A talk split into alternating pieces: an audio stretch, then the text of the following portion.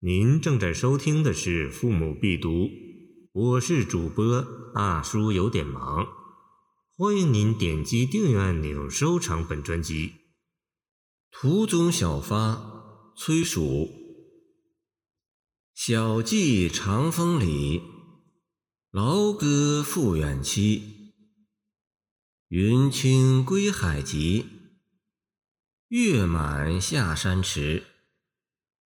吕望音高尽，乡心欲勿悲。故林遥不见，况在落花时。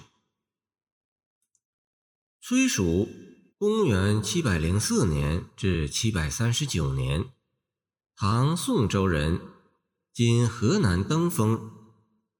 开元二十三年。公元七百三十六年，第一名进士，曾官河南尉。关于这首五言律诗作者崔曙的生平资料，后人知之甚少。但是唐代孟起本事诗征究记载一则故事，却在当时和后来广为流传，说是崔蜀进士作《明堂火烛》诗事帖曰。夜来霜月满，蜀后一星孤。当时以为警句，即来年卒，唯一女名星星，人使物其自称也。这个故事竟然缩为“蜀后星孤”的成语，用为人死后仅遗孤女之点石。这火珠大如鸡卵，圆白皎洁。光照数尺，状如水晶。见《旧唐书·南蛮西南蛮传》林异。崔蜀把它比成月亮和星星，通过工整的对仗写出来，真是妙不可言。至于说蜀后一星孤，正好说中了他叫崔蜀，他的女儿叫星星，那完全是巧合。不是什么时辰，真要有这种时辰的话，我们今天多产的诗人说不定哪句就犯了忌讳，那就别作诗了。在这里讲了上面的故事，似乎和《途中小发》这首诗不太沾边了。笔者要欣赏的就是如“夜来霜月满，蜀后一星孤”这样对仗工整。而又内涵丰富的诗句，所以在这篇短文中先做引言。按照后人总结的起承转合来看这首诗，四联在结构上却也如此。揣摩全诗，似是作者离开家乡远行，在途中早起有感而作。首联紧扣题目写所感。劳歌为忧伤惜别之歌，远期遥远的时日。这一联对句写途中，首句写小发。因为有长风，所以才使得小记。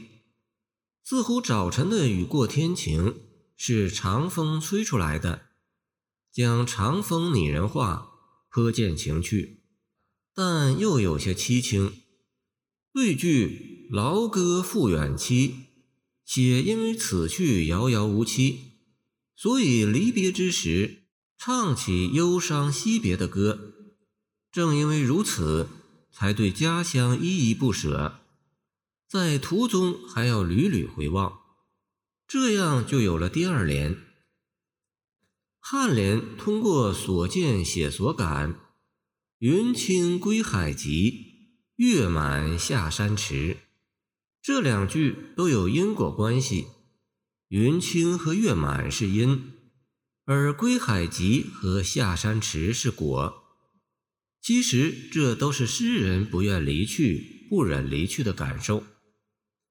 云清由长风生发而来，月满由劳歌感觉到的。这两句都有暗示性。归海的青云，犹如游子将要速速离去；月满象征着团聚，月儿依依不肯下山，也似游子对家乡的留恋。净莲不再写眼前的景物，而是荡开一笔，直接写作者的所感。旅望羁旅者登高远望，游子在途中在登高远望，家乡的一切都看不见了。在途中遇到的类似家乡的景物，都会引起自己的悲伤。古往今来，为远离家乡者。难得到此语。